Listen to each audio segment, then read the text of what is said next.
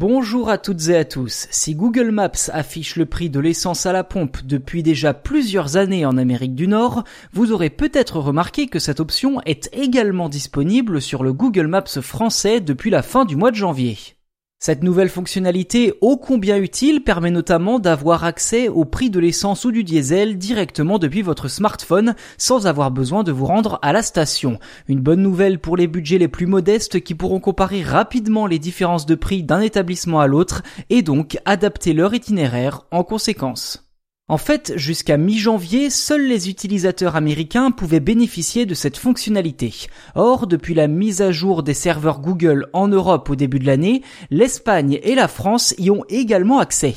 Si le calendrier de déploiement de cette fonctionnalité n'a pas été dévoilé, il semblerait bien que la France et l'Espagne soient les deux pays pilotes sur le vieux continent avant une prochaine phase de déploiement dans le reste de l'Europe de l'Ouest, puis le Nord et l'Europe de l'Est. Il faut toutefois savoir que cette fonctionnalité n'est disponible que sur l'application pour smartphone et donc malheureusement pas en ouvrant Google Maps depuis un ordinateur. Pour l'instant, l'option est configurée afin d'afficher le prix du samplon 95 par défaut.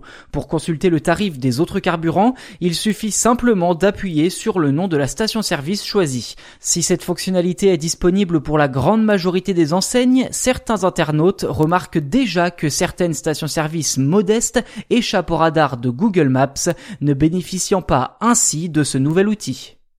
Voilà pour cet épisode consacré à Google Maps. Si ce n'est pas déjà fait, n'hésitez pas à vous abonner sur votre plateforme d'écoute préférée, comme ça vous ne raterez pas la sortie des prochains épisodes. D'ailleurs, n'hésitez pas non plus à nous laisser un petit commentaire pour nous faire part de vos impressions et pourquoi pas nous suggérer des idées de thèmes à traiter dans les futurs épisodes.